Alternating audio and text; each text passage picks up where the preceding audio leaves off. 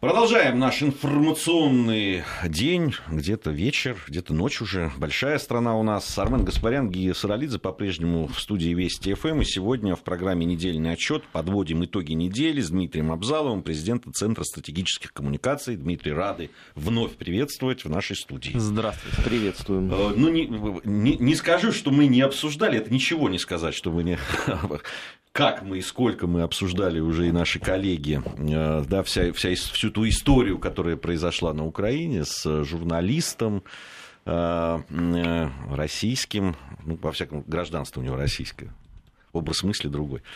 Вот, но не могу не предоставить угу. вам слово. Что вы думаете по этому поводу? Как-то Слишком много, конечно, по этому поводу ехидства и каких-то э, таких смешочков, хотя на самом деле все не так радостно, честно говоря. Ну, а, понятно, что должна была быть провокация по чемпионату мира, как бы, вот, но это еще как-то рановато для чемпионата мира. Один вот. из дней еще есть. Да, но я напоминаю, официальная позиция заключается в том, что вообще-то как бы это э, убийство должно было произойти во время финала Лиги Чемпионов. Что-то как-то финал Лиги Чемпионов прошел, но через два дня тоже, наверное, можно сделать. Вот. Ну, про содержательную часть я там вообще не говорю. Как бы ситуация, при которой у вас выходит на пресс-службу два человека, один непосредственно э, жертва, а другой э, глава СБУ, и они расходятся в показаниях непосредственно мероприятия самом. Вот. Суд, который проходит, это просто песни Соломона. Там выходит главный обвиняемый расскажет, что на самом деле он работал не с СБУ, а с контрразведкой, которая является структурным подразделением СБУ, так между делом, на Украине конкретно. Вот. Это тоже очень интересно и забавно. И где там по именам начинают называть людей, которые имеют к этому отношение, что на самом деле сам занимался координацией. И при всем при том, что на самом деле, а, если кто-то знает экономическую особенность Украины, все поставщики вооружений, они контролируются СБУ. Нельзя поставлять вооружение в АТО и не иметь как минимум ну, прямые контакты. Это физически невозможно ну, делать. Потому что АТО руководилось вот. непосредственно СБУ. Ну, во-первых. А во-вторых, как бы есть очень жесткие требования по экспорту, есть очень жесткие требования по вооружениям на самом деле. Они должны проходить э, госэкспертизу. Все это проходит со силовиками, проводится силовиками. Вот, поэтому как бы человек... Ну, это то же самое, что там, не знаю, у нас главу Алмаза Антея как-то каким-то образом завербовать, и при всем при этом, чтобы он через него заказывать киллеров не секреты выдавливать, у него колоссальные данные по всем этим, всем документациям, все данные по вооружениям, все данные по госзаказам. Это очень и очень важно правильно. вместо этого использовать как ну, для того, чтобы э, вербовать киллеров. Но это то же самое, что, не знаю, там, ну, вице-президента США используют для того, чтобы, там, не знаю, воровать кофе. Ну, нам, может быть, это, конечно, можно делать, но просто это бессмысленно, нелогично с точки зрения как бы разбазаривания ресурса. Но, но там... Украина страна возможностей. Ну, это к вопросу о том, что СБУ, конечно, очень не очень оригинальная структура. Я же не говорю про то, что обычно эта система координируется. То есть, если происходит какая-то такая история, всех предупреждают, иностранных партнеров в том числе. А что произошло? Порошенко выходит на пресс-конференцию и считает большой заслугой то, что он не рассказал никому, кроме себя а то, что Климкин сделал официальное заявление, а то, что э, премьер-министр сделал официальное заявление. Официальные заявления. Они только в Фейсбуке написали, они еще сказали отдельно. А то, что, соответственно, иностранные журналисты поддержали, а потом оказалось, что это не так. Но также еще все министры правительства высказались да. по этому поводу, что надо сжигать Москву да. и Кремль, иначе да. не победим. Я напоминаю, что Авак вообще-то в это время книга презентовалась, он вообще мимо этой истории всей прошел. Кстати говоря, если аппаратно просматриваю, то, конечно, это серьезный удар по Авакову, прежде всего, следует отметить. Вот серьезно э, в представлении Порошенко укрепление СБУ. Вот такой как бы ответ. Смотрите, там же ни одного слова не было ни про МВД, ни про что. То есть, грубо говоря, его прямо отжали от этого процесса. Ни разу информационной картинки ни разу не попал. То есть на самом деле это как раз была попытка немножко его э, продавить с аппаратной точки зрения, если внутриукраинскую брать. Вот. Но фактически э, схема была следующим образом э, реализована. Вот если вы хотите что такое fake news, вот это fake news в буквальном смысле этого слова. Самое что ни на есть.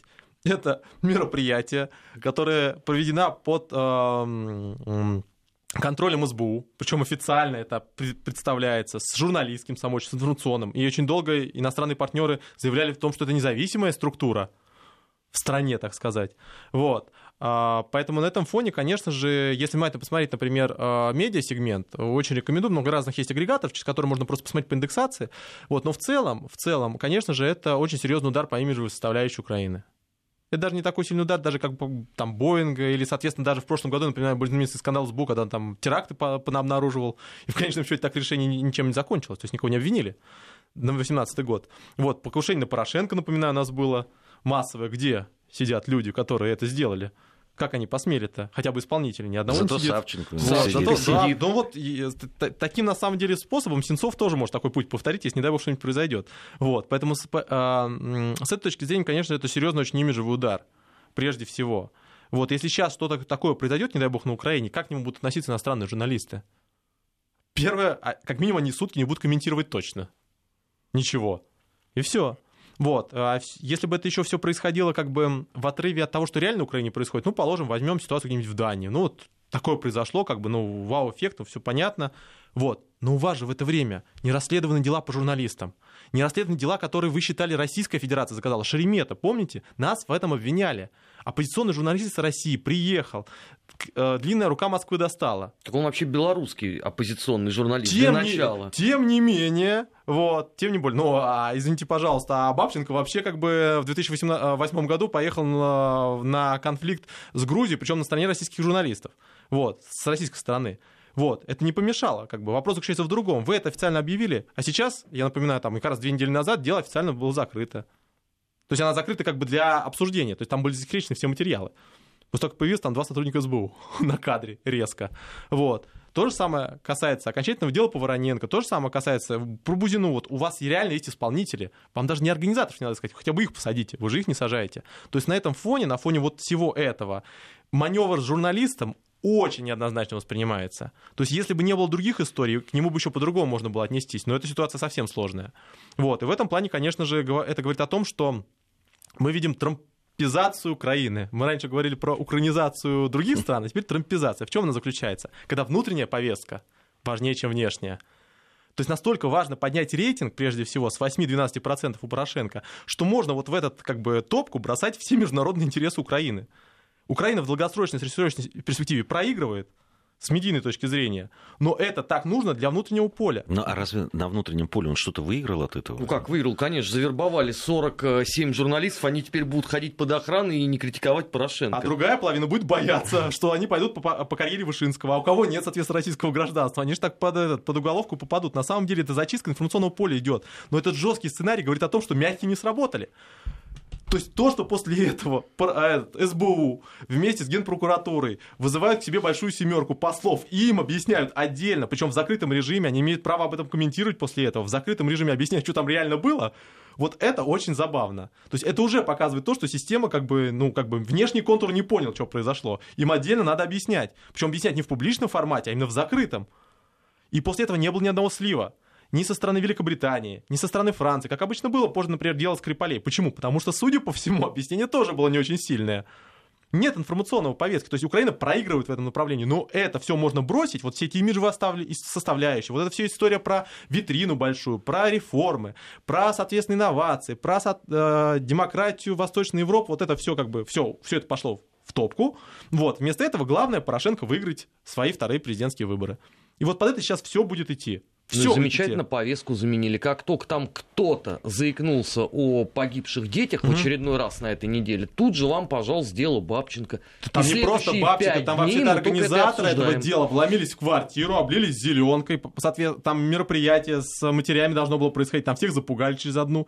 Поэтому это говорит о том, что система, которая готова дальше быть, была играть в европейскую э, схему, например, там, вы выходите, а мы ответим вам как бы демократии на все это дело. Все, лавочка прикрылась. Теперь это все будет жестко. То есть схема начинает зачищаться. А, вот удивительно, что а, от News One еще более-менее от- оторвались, но, скорее всего, еще будет один накат. То есть будут докатывать, соответственно, и Интер, будут докатывать One, будет идти зачистка, Ну на как, самом они деле. в Верховную Раду вносят законопроект о том, Вносят. чтобы отнять у них лицензию на Вносят. вещание, поскольку это разведорган э, враждующей Вносят. страны. Самое удивительное, что как бы это будет касаться и всех, в том числе структур. То есть там, там же есть иностранные журналисты, например. Хорошо, но положим, они не российские, белорусские, например, или казахстанские, либо еще что-то такое. Им карпукты тоже закрывать всем дружно. Вот, то есть проблема заключается в том, что на самом деле так воевать против информационного контра бессмысленно уже сейчас. Может быть, лет 15 назад это бы и сработала система, когда не было интернета в том понимании, которое, ну, в широкополосном э, массовом. А сейчас это бессмысленно. Но окей, заблокировали наши телеканалы. Вы в курсе, что половина Укра... треть Украины сидит на VPN? Вот до всего нашего телеграмма народ реально пользовался прокси VPN, они смотрели те же самые каналы, слушали те же самые радиостанции, просто Самый интернет. популярный запрос в Гугле Украина, как смотреть и слушать Да, российские СМИ. Да, да. Причем на, на этом создалась вся эта система в русскоязычном сегменте, в интернете, связанная с обходом, еще задолго до вот этой всей истории. Поэтому с этой точки зрения, как бы, это другая схема. То есть вы хотите посмотреть классическую такую американскую модель, когда государство прессует, демократия ищет все способы обойти это с помощью как бы современных технологий. Украина Знакомьтесь, это классический пример. Вам закрывают, защищают все информационное поле, вы берете и смотрите через как бы альтернативную структуру. Вот оно. Вот элемент арабской весны, который должен быть. Вот. Но, конечно, никто на это внимание обращать не будет. А, Проблема заключается в другом. Проблема заключается в следующем, что если уже сделана ставка на такой жесткий сценарий, то что дальше будет кидать в это горнило этой войны? Будет ли туда кидаться, например, провокации на, э, в ДНР и ЛНР? Специалисты, которые как бы, э, э, ну, например, представляют ситуацию на границе, они видят, что идет реальное стягивание.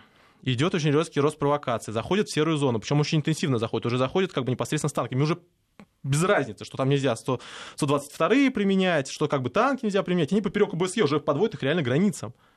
Проблема в этом. То есть как бы идет будет очень серьезная провокация. Вот. э, В лучшем случае, ну тоже это все в кавычках в лучшем случае, дело закончится обстрелом. А в худшем случае, как бы, вот если Порошенко зажать как бы в угол, например, 12%, а это значит второй тур при любых раскладах.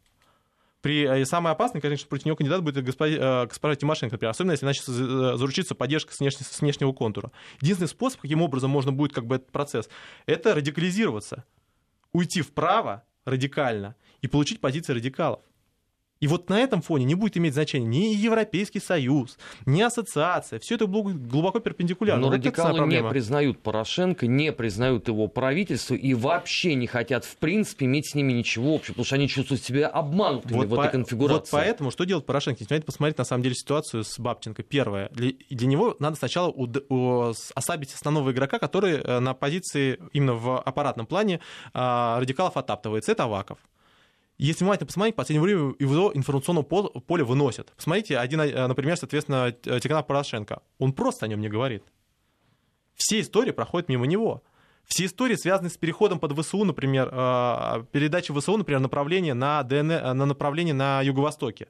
С чем связана эта военная операция? Попытка отжать от финансовых каналов, прежде всего, нацбаты, помимо всего прочего, в котором очень серьезная как бы, позиция Авакова сохраняется. Его проекты, например, там этот его НКО, который будет заниматься фактически формированием гражданских военных сил. Вот что это такое. А, Она сейчас как бы блокируется на целом ряде уровней, например, на региональном направлении. То есть на самом деле идет оч- очень большая борьба за внутреннюю повестку. Очень серьезная. Поэтому на этом фоне, конечно, Порошенко никто не сможет из радикалов воспринимать просто исходя из финансовой составляющей, вот физически. Вот, поэтому единственный способ это выбить всех, кто правее, ну, кто находится так, в умеренном праве, которые рукопожатные. Вот, остальных всех загнать в подполье политическое, либо вы- выдавить вообще за границу, типа Саакашвили, и потом спокойно защищать эту платформу и в эту повестку уходить. Вот это самое опасное э, военное противостояние, э, соответственно, внутренние провокации. То есть все это на повестку именно радикальную. Проблема будет заключаться не в том, кто будет голосовать во время этих выборов, а проблема будет заключаться в том, кто возьмет улицы. Это самый важный фактор. А зачем ему тогда вообще выборы нужны? Вводить военное положение, отменять выборы? А ему необходимо легитимизировать внешнего направления, потому что если, например, один из партнеров договорится с, с господином Трампом, который очень витиеват в некоторых вопросах, вот, то без внешней поддержки делать очень сложно. Единственный способ, каким можно эту ситуацию удерживать, это противостояние с Москвой. Смотрите, я сейчас уйду, Москва захватит все. Вот, я самый крайний процесс. Если вы от меня сейчас отказываетесь, вы отказываетесь от вашей, от европейского проекта Украины. От проекта новой Украины. Вот в чем основная задача. Ну, и, и здесь как раз вот э, совсем становится, конечно, опасным э, эс- эскалация. Вот. Это на самом деле очень опасно, Востоке. пот- потому что в этом случае, если чем хуже ситуация политическая, тем больше радикальных вещей можно получить с внешнего направления. Поэтому это называется там, трампизация. То есть, когда внешнее направление, ну, там, или связано с этим направлением, используется для того, чтобы решить внутренние проблемы. Вот когда как бы у вас ракеты пошли по Сирии, это неадекватная реакция. Вот то же самое говорит как бы и про Порошенко. Он видит же этот модель и говорит, хорошо, а что я не могу, этим, э, ну не ракетами, например, а артиллерией заехать, э, э, например, в Юго-Восток. Вот, и решит это мне свои внутренние проблемы. И все, кто скажет в это время что-то против меня, это будут военные преступники, кстати, по закону Украины. Ну, не коллаборационисты, а по, э, будут потворствовать военному агрессору, между прочим, в лице нас, напоминаю. Вот, поэтому с этой точки зрения это еще как бы новая юридическая система, которая будет работать. Поэтому очень опасно до ноября, пока как бы будет радикальная позиция, потому что у Трампа будут промежуточные выборы. Вот э, эта система. Плюс ко всему у нас не, э, расклады такие внешние достаточно сложные. Во-первых, май. Это председательство в Совбезе ООН Польша. Кстати говоря, э, в июне, с 1 июня председательствуем мы. В августе будет э, Великобритания, а потом будет США. А да. в ноябре будет Китай. Вот. Ну, там важно тогда, месяц. кто в июле. Вот. Если вот. мы в июне, то мы вот. уже приступили. Нет, в июне ну, короче, не топ. То есть, как бы, вот основная проблема будет такая составляющая. Поэтому, как бы, радикализация процесса, она будет приходиться сначала на, под наш чемпионат мира по футболу, а потом, скорее всего, под август и под э, октябрь. То есть, ближе, соответственно, к их промежуточным выборам. Поэтому с этой точки зрения, вот как бы вот этот тайминг, это как бы ситуация, она будет для нас очень проблемная. Вот. Но если мы все правильно будем делать, то Украина будет сама дискредитировать свою информационную позицию на самом деле. Вот. А другое дело, что, конечно же, очень опасно, потому что у Порошенко пока что не рисуется никак э, не второй тур, а это означает, будет, что он будет идти на более радикальные меры. Но от того, что Украина выставила себя цирком, что-то поменялось? Ну, покритиковала ее э, западная печать, ну, выразили недоумение э, в ряде западных столиц. Ну и все, они себя прекрасно чувствуют. Вопрос в другом. Вопрос в том, что Украина-то нужна не для того, чтобы как бы не, не конкретными людьми, ну, с точки зрения как бы европейского направления, а, ну, американского частично, она нужна как пример. Вот Украина классическая жертва. Вот есть агрессор Российской Федерации. Ее агрессия проявляется в том, что он как бы агрессирует жертву, так сказать. А если эта жертва сама устроит спецоперации с какими-то эм, журналистами, она сама подрывает эту схему, эту модель. То есть на самом деле в Европе больше всего расстроились не тем, что там Бабченко выжил, не выжил. Большинство из них вообще его не знает, он же не пишет на английском я страшную тайну расскажу, как бы, но мы, конечно, все за русский мир, но вот в Великобритании не все хорошо разговаривают по-русски, по-русски даже по-украински страшную тайну открою, никто не смотрит Facebook. Вот, и Бабченко для них это слово, которое там на уровне там э, Абрамовича, еще что-то такого, отличная новая фамилия. Вот они как бы его узнали, отлично, хорошо, но им-то важна сама идея в том, что Российская Федерация ликвидирует журналистов. А теперь эта схема разрушается. Вот агрессор, который ничего не агрессирует. Как-то странно. Ну почему? Скрипаль... Они, они перевели один из э, постов Бабченко, который матерно отозвался по поводу британской короны и британского правительства. Это, кстати говоря, начали делать э, структуры, которые связаны в том числе с левыми, потому что это очень серьезный резонанс вызвало. Потому что после того, как Бабченко выжил, там все начали копать на предмет того, как бы, а что это за человек да, такой. кто это такой, вот. да. Там столько вещей. Там есть нацизм откровенный, этнический, вот, он этнический махровый такой. Вот, поэтому как бы вот, этот, вот это самое главное, вот эта схема разрушилась. То есть никак, никто не переживает особо за журналистов конкретно на Украине. Это большая проблема, кроме Российской Федерации, может быть, а, в основном. А проблема заключается в том, что сама схема нарушена. Вот есть схема, там, не знаю, по уничтожению Скрипалей, по э, химическому оружию в Сирии, по, соответственно, уничтожению журналистов на Украине. Вот в эту схему должно все ложиться. Схема разрушена, вот это основная проблема. Вот в чем как проблема. Но трагедия заключается в том, что решение по поддержке и не поддержке Украины, к сожалению, будет приниматься не на Украине. Это решение, которое будет приниматься на внешнем контуре.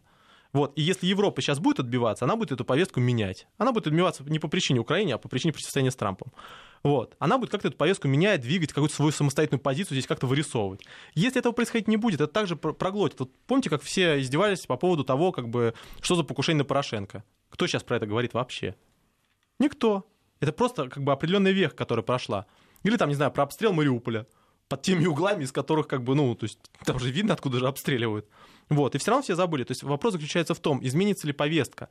Если изменится позиция Европейского Союза, то тогда как бы ситуация начнет меняться. Если нет, то как бы все это дело продолжится, и причем как бы все это будет усиливаться, то есть там э, специально выкатили Боинг к этому сроку, ну то есть к МЭФ на самом деле, а по факту сейчас собирается подавать еще вообще-то официальные судебные иски к Российской Федерации. То есть это попытка удержать повестку, связанную с Украиной, и с вот этой историей с агрессией, как минимум до конца лета.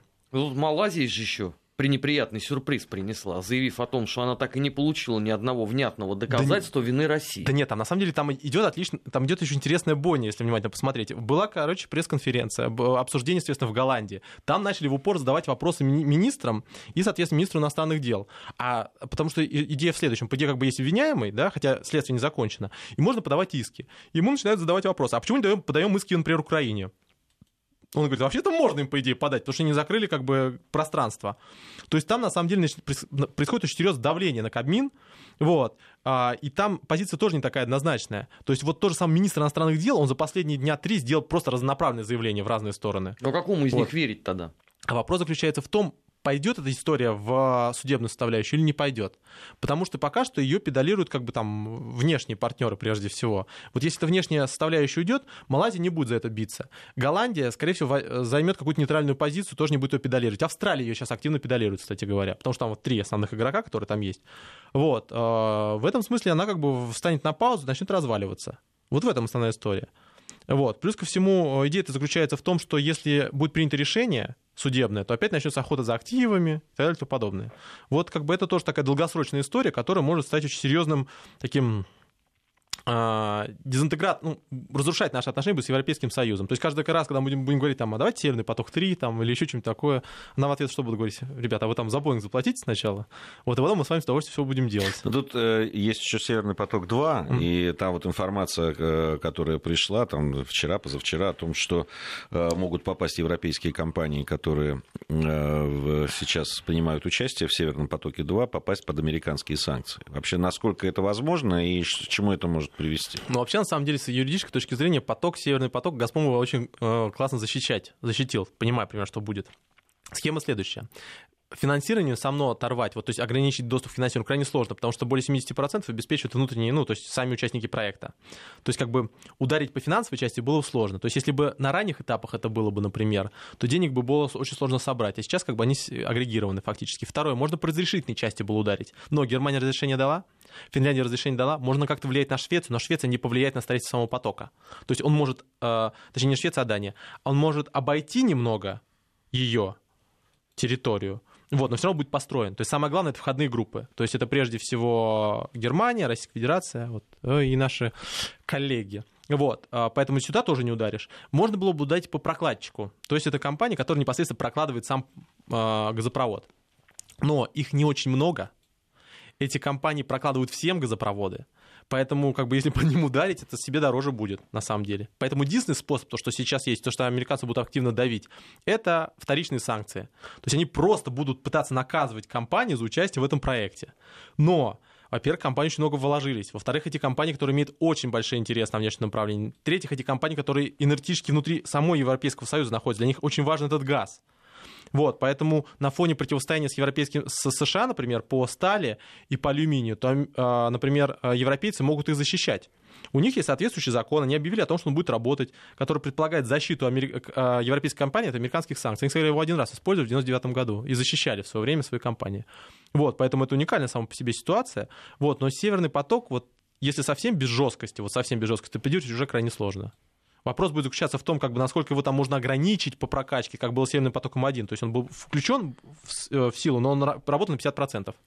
Или, например, то, что Украина сейчас начинает делать. Она хочет обязующий контракт подписать, что мы прокачивали 100-115 миллиардов через ее территорию. А зачем то Северный поток-2? У нас просто газа на него не хватит. Вот, вот такие маневры. Но фундаментально торпедировать его вот так, чтобы жестко не развивать полноценную экономическую войну, как бы откровенно хамить целому ряду стран, будет очень сложно. А, у нас пришло время новостей. Я напомню, Дмитрий Абзалов, президент Центра стратегических коммуникаций. В программе «Недельный отчет» подводим итоги недели и продолжим это делать сразу после новостей. Недельный отчет. Подводим итоги. Анализируем главные события. Продолжаем наш разговор с Дмитрием Абзаловым, президентом Центра стратегических коммуникаций. Сегодня в Латвии стартовали международные военные учения НАТО. Угу. Удар сабли он называется, 2018. 3000 солдат из 12 стран задействованы, в том числе э, участвуют дислоцированные в Латвии многонациональный батальон НАТО. Вот э, э, там совмещает сразу несколько военных учений, отдельно латышских и интернациональных и так далее. Все это на фоне заявлений НАТО о том, что будет создана в Прибалтике 30-тысячная группировка с э, не скрывают они, для чего они это делают, угу. против кого это делают и так далее. В том числе усилены еще полицейской миссией да. для полноты ощущения. Вообще-то еще в Польше официально будет развернут полноценные танковые подразделения, которые раньше носили характер ну, ротируемых Ну, вообще, сейчас, если посмотреть, такое вот э, движение военной техники с, да, так, э, Из Западной к Европы в да, Восточную. за Так и происходит, на самом деле, согласно решениям НАТО, Уэльс еще. Вот, э, ну, э, как на все это э, надо реагировать, что это все будет значить вообще, и будут ли какие-то, на ваш взгляд, ответные движения?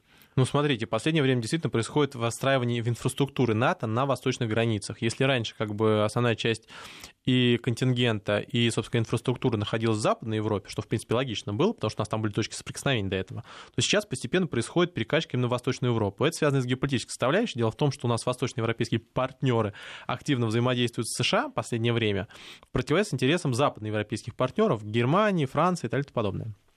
Вот. Поэтому с этой точки зрения как бы усиление позиций в Польше и в Прибалтике, и в Румынии то же самое, где у нас система ПРО частично расквартированная, расположена, это, в принципе, как бы определенный тренд. Вот. Ну и понятно, против кого он, в принципе, направлен. Э, Если мне кто-нибудь скажет, для чем, зачем танковые подразделения в Польше, кроме как того, что на границе с Белоруссией.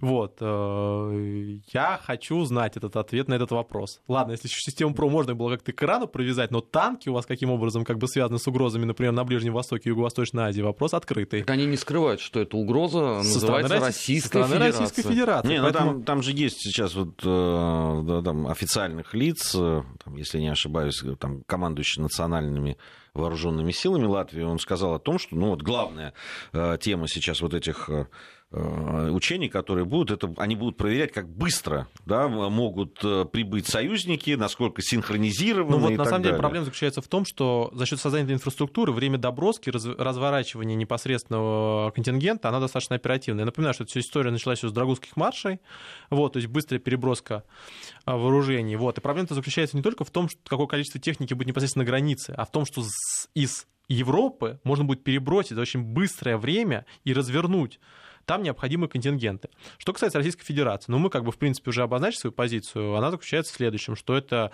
есть а, нарушения обязательств, которые были взяты в устном форме, правда, но были взяты. Второе, как бы это реальная угроза Российской Федерации, мы будем де- действовать соответствующе. Вот. За счет развития новых средств вооружения, укрепления своей группировки в Калининградской области прежде всего. Вот. Это очень важный фактор с точки зрения как бы, снижения вот этого давления, которое у нас осуществляется. Плюс ко всему надо еще понимать, что все это упирается еще в политическую составляющую. Ведь, э, возвращаясь к трампизации а, внутренней повестки, а, а, в Прибалтике на самом деле растут протестные настроения, как, собственно говоря, и в Польше в последнее время. Вот. Ну, в Польше в меньшей степени, конечно, но все равно. Вот. И на этом фоне, конечно же, необходимо как бы очень серьезно отыграть и концепцию внешнего врага. Особенно с учетом того, что вам необходимо, согласно последним требованиям НАТО, предложениям США, напоминаю, поднять свою долю военных расходов с 2% до 4%. То есть в два раза. Ну, для Прибалтики 2% это уже смерть. Ну, при всем при этом Латвия просто умудрилась как-то это исполнять, одна из немногих стран. Но 4% это очень много. Причем это нецелесообразно для небольших стран. У них нет необходимости такое количество денежных средств выделять на оборону. Это еще имеет смысл сделать для как бы крупных стран. Но, но это при Балтике у нее нет необходимости, например, формировать свой полноценный подводный флот, например. Ну, с точки зрения логики он не особо целесообразен. Ну, даже координированно он нецелесообразен. Вот. Там формировать отдельные виды вооружений, которые в принципе не нужны.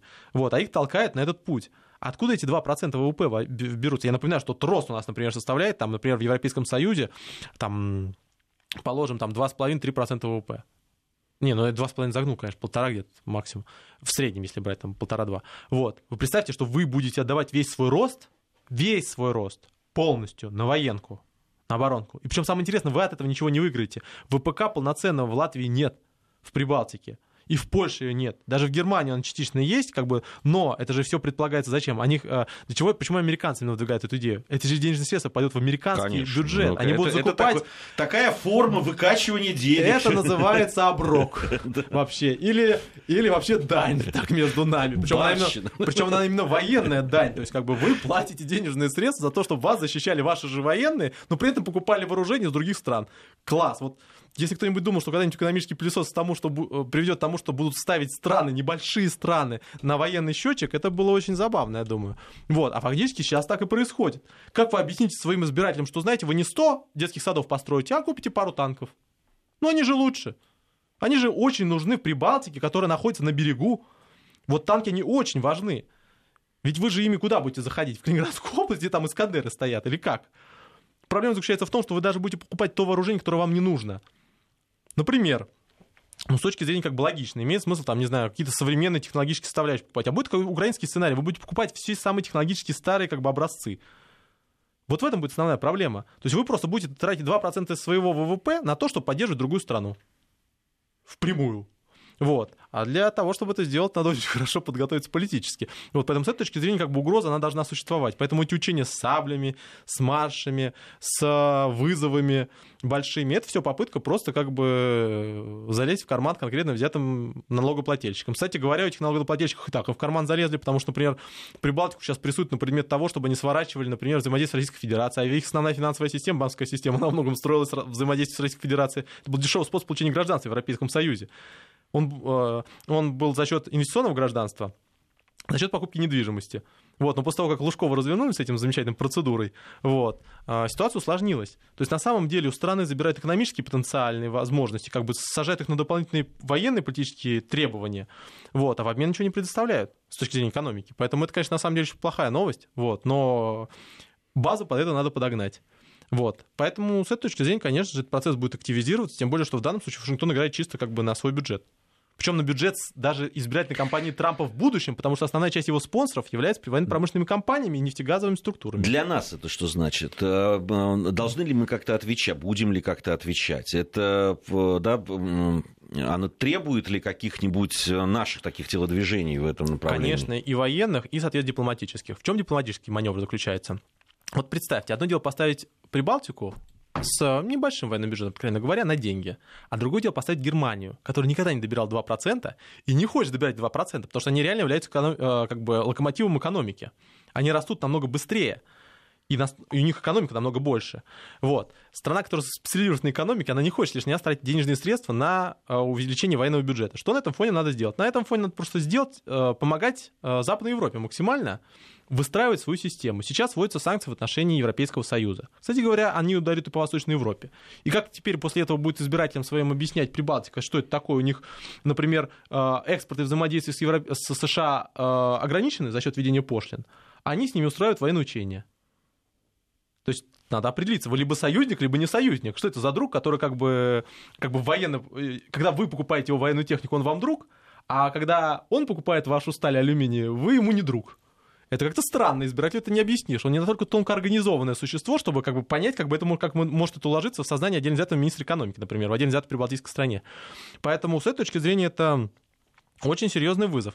Надо давить прежде всего на западноевропейских партнеров, которые готовы к тому, чтобы как-то маневрировать по-другому.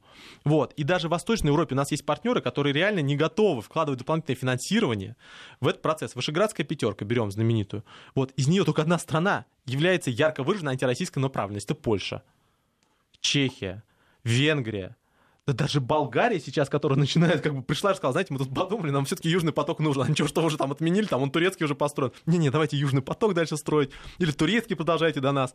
Вот. Это пришел Бойко Борисов. Бойко Борисов, который отменил эти потоки. Он пришел, сказал, знаете, мы подумали, Бургас Александрополис, это нефтепровод в обход, соответственно, проливов турецких нам не нужен, Белине нам не нужна, еще как бы, и газопровод вас тоже нам не, на, нас не устраивает, Южный поток. Это он же принимал это решение. Партия Герб сам это делал.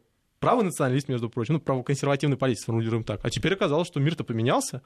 Вот. Так что с этой точки зрения даже те партнеры, которые антироссийские были, а Бойко Борисов был антироссийский очень долгое время, вот, под определенным внешним воздействием может позицию менять. То есть даже в Восточной Европе на самом деле достаточно сильные позиции. Надо просто правильно как бы здесь дипломатически работать. А что касается военной составляющей, конечно же, надо усиливать наш контингент э, в Калининграде, потому что это важная точка, через которую мы контролируем основную часть Восточной Европы. Мы продолжим. Мы продолжим. Дмитрий Абзалов у нас э, в студии. Э, после информации о погоде вернемся.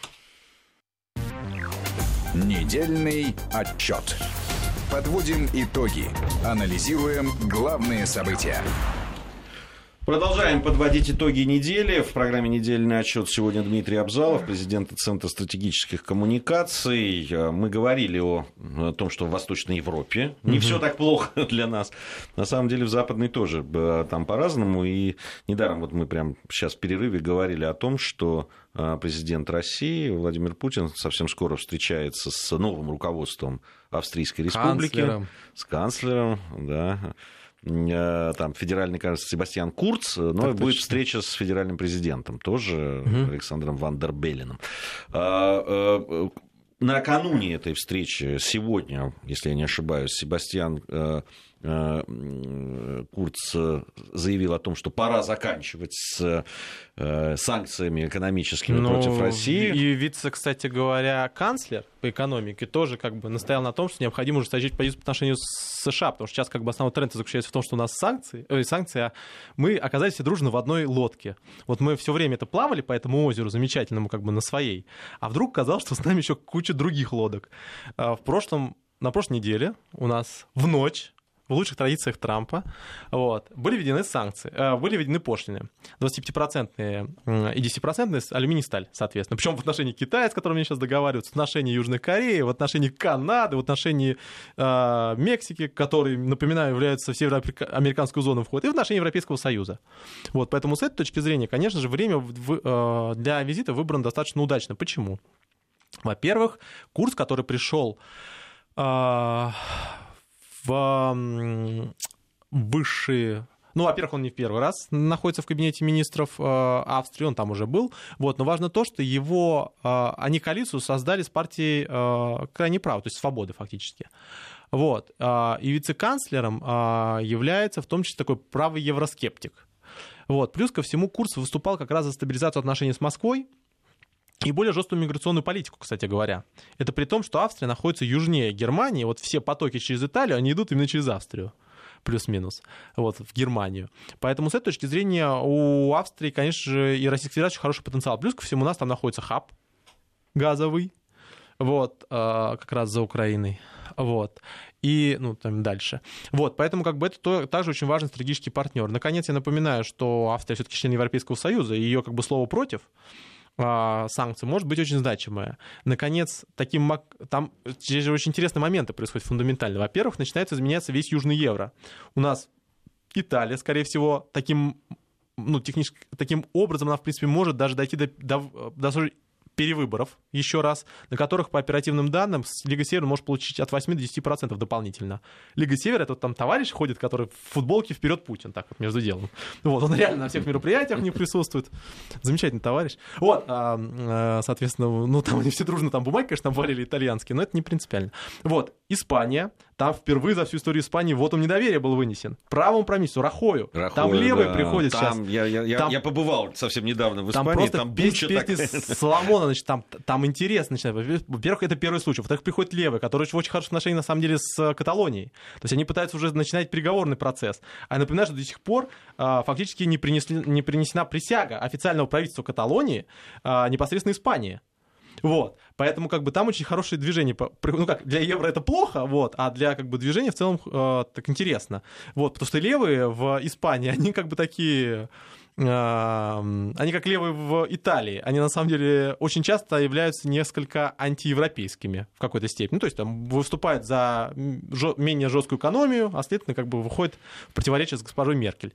Вот, поэтому такой возникает как такая зона, она берет Испанию, Италию и уходит наверх в Австрию. Вот, и дальше там еще по Восточной Европе гуляет, там, соответственно, делает различные там в Венгрии, там, в Чехию. Вот, просто очень интересные как бы заходы. На всем этом фоне, конечно же, а, центробежные процессы активизируются.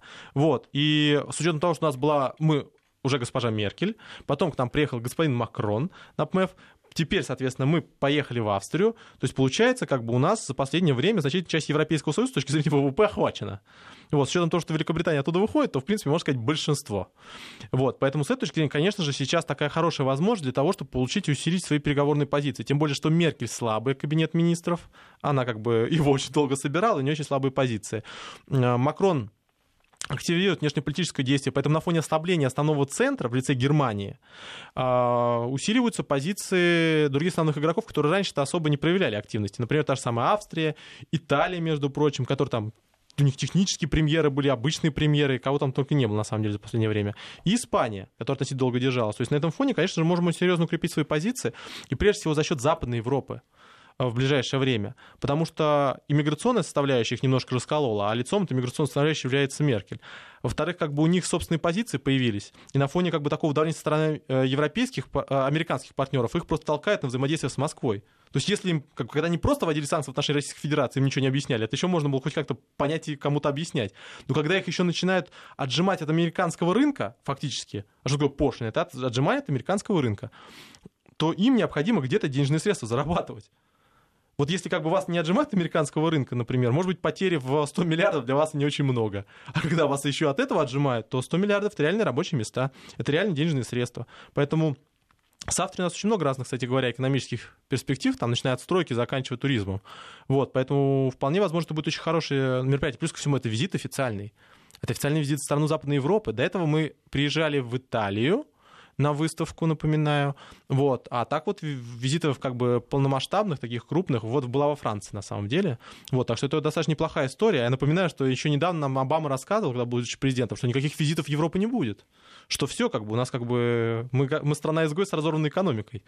Это вот. не только Обама. Тут Да. у нас внутри страны очень Во, любят во, во, поэтому во. об этом поговорить. Страна-изгой, которая встретился с половиной стран Европейского Союза по ВВП, ну это, конечно, очень кла- классно, очень забавно.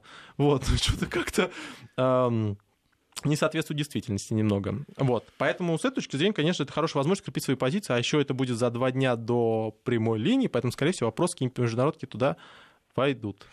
Э, Немного времени остается, но не могу обойти. Это вот борьба Великобритании, вдруг, которая прозрела и стала бороться с коррумпированными российскими олигархами. И Ужас. вообще выяснилось, что коррумпированная элита Великобритании это, собственно, э, э, российско-подданные и есть. Ужас. То есть в любом случае мы виноваты. Не, не, но то, что в Великобритании недвижимость скупала вся э, Юго-Восточная Азия, как бы Ближний Восток э, и страны развивающиеся, там у них, собственно говоря, э, лон- лондонская э, фондовая биржа отличается от того, что там дешевле размещение, поэтому большинство развивающихся стран размещались именно в Лондоне. И там недвижимость покупали и тому подобное, русскоязычные общины. Вот, и вдруг резко все оказалось. Оказывается, значит, оказывается, соответственно, эти режимы политические, они, значит, там продавали активы, потом на эти активы скупали там недвижимость. Хорошо, давайте будем последовательны. Давайте китайские 4,5 миллиарда из недвижимости Великобритании поубираем. А что, в Китае, соответственно, все нормально, что ли, как бы с человека? Нет, надо разбираться. Ближний Восток, Саудовская Аравия там имеет свои активы. Саудовская Аравия. Самая большая диаспора какая в, э, в, э, Великобритании? Российская даже рядом не стояла. Киргизская, конечно, нету. А, Пакистанская. А разве не польская? Польск... Из-за Польши они уехали. Как стали выходить из Европейского Союза. Ну, пакистанцев там намного больше. Главой Лондона кто стал? Вряд ли поляк. Вот.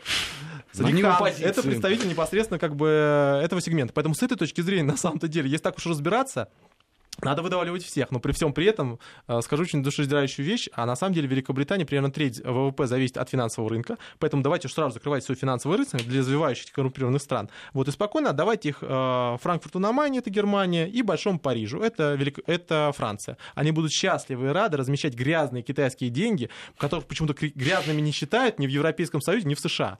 Вот. Попытка политизировать этот вопрос говорит о том, что как бы у Мэй вообще все плохо, вот, если она решила уже залежать на вопросы, связанные с недвижимостью. Потому что, например, вот ситуация с этим, с тем же самым Абрамовичем. Хорошо, не дали ему визу, взял, получил израильское гражданство в течение, по-моему, дней трех. Вот. Все то же самое, в принципе, дальше будет происходить. Проблема заключается в том, что для наших просто э, предпринимателей надо понимать, что не осталось никаких чистых гаваней, нет никакой экономики, чисто она вся политизирована. Если вы что-то хотите где-то жить, надо жить там, где вы зарабатываете. Ну, иллюзия, что там политика, политика, а деньги деньгами. Ну, ну, это всё она, уже миф она, давно. она так, она действительно очень наивная. Нет, ну там, когда Казахстан официально прихватили за его официальный ф- этот суверенный фонд, и пришлось как бы Назарбаеву отдельно ездить, как бы в США там договариваться, это там разбираться. Это не все. При Трампе нет, нет политики, нет экономики. Пришел предприниматель в, в политику, все, у вас все смешалось. Хотите зарабатывать денежные средства, придется зарабатывать их в этой стране, отбиваться в этой стране. И в политически отбиваться в этой стране. Не будет такой истории, что вы можете жить там, например, где-нибудь в Тоскане, ну, э, или, например, соответственно, где-нибудь там, не знаю, в Сити, но в Сити там плохо, потому что в Лексингтоне каком-нибудь. Вот. И, соответственно, при этом говорит, что там вы российский предприниматель. Все, лавка прикрылась. Причем не, не имеет значения, вы там, соответственно, оппозиционный, не оппозиционный. Все. Фридман, как бы, все в одну, как бы, кучу идет. Поэтому с этой точки зрения, как бы, это очень важный сигнал, в том числе и национальным элитам, что вот эта глобализация, это все хорошая история, вот в бизнес-школах это все, конечно, преподавайте, вот, но реальная экономика, она стала другой она стала, она стала защищать своих производителей, и она стала как бы смотреть, кто кому принадлежит. Мне э, в одной из статей, по-моему, BBC, если не ошибаюсь, мне очень понравилась фраза броская такая, на мой взгляд, отражающая действительность. Э, это не торговая война, это новый мир. Да, дивный новый мир. Отлично. Brave New World, да. Да, это, кстати говоря, напоминаю, что Великая депрессия началась прежде всего именно с протекционизма жесткого, то есть когда американский рынок закрылся. Если кто-то считает, что это хорошая новость для американцев, я напоминаю очень хорошую историю. За последние два месяца цена на алюминий выросла на 25%.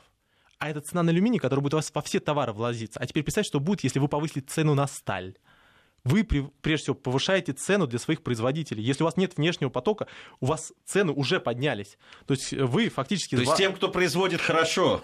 Тем, кто, производит, тем, кто хорошо производит и дешево производит. Потому что с экономической точки зрения вы просто как бы пытаетесь решить какие-то политические проблемы за счет своих избирателей. Спасибо большое. Дмитрий Абзалов, президент Центра стратегических коммуникаций. Это была программа «Недельный отчет». Впереди э, наш 20 век.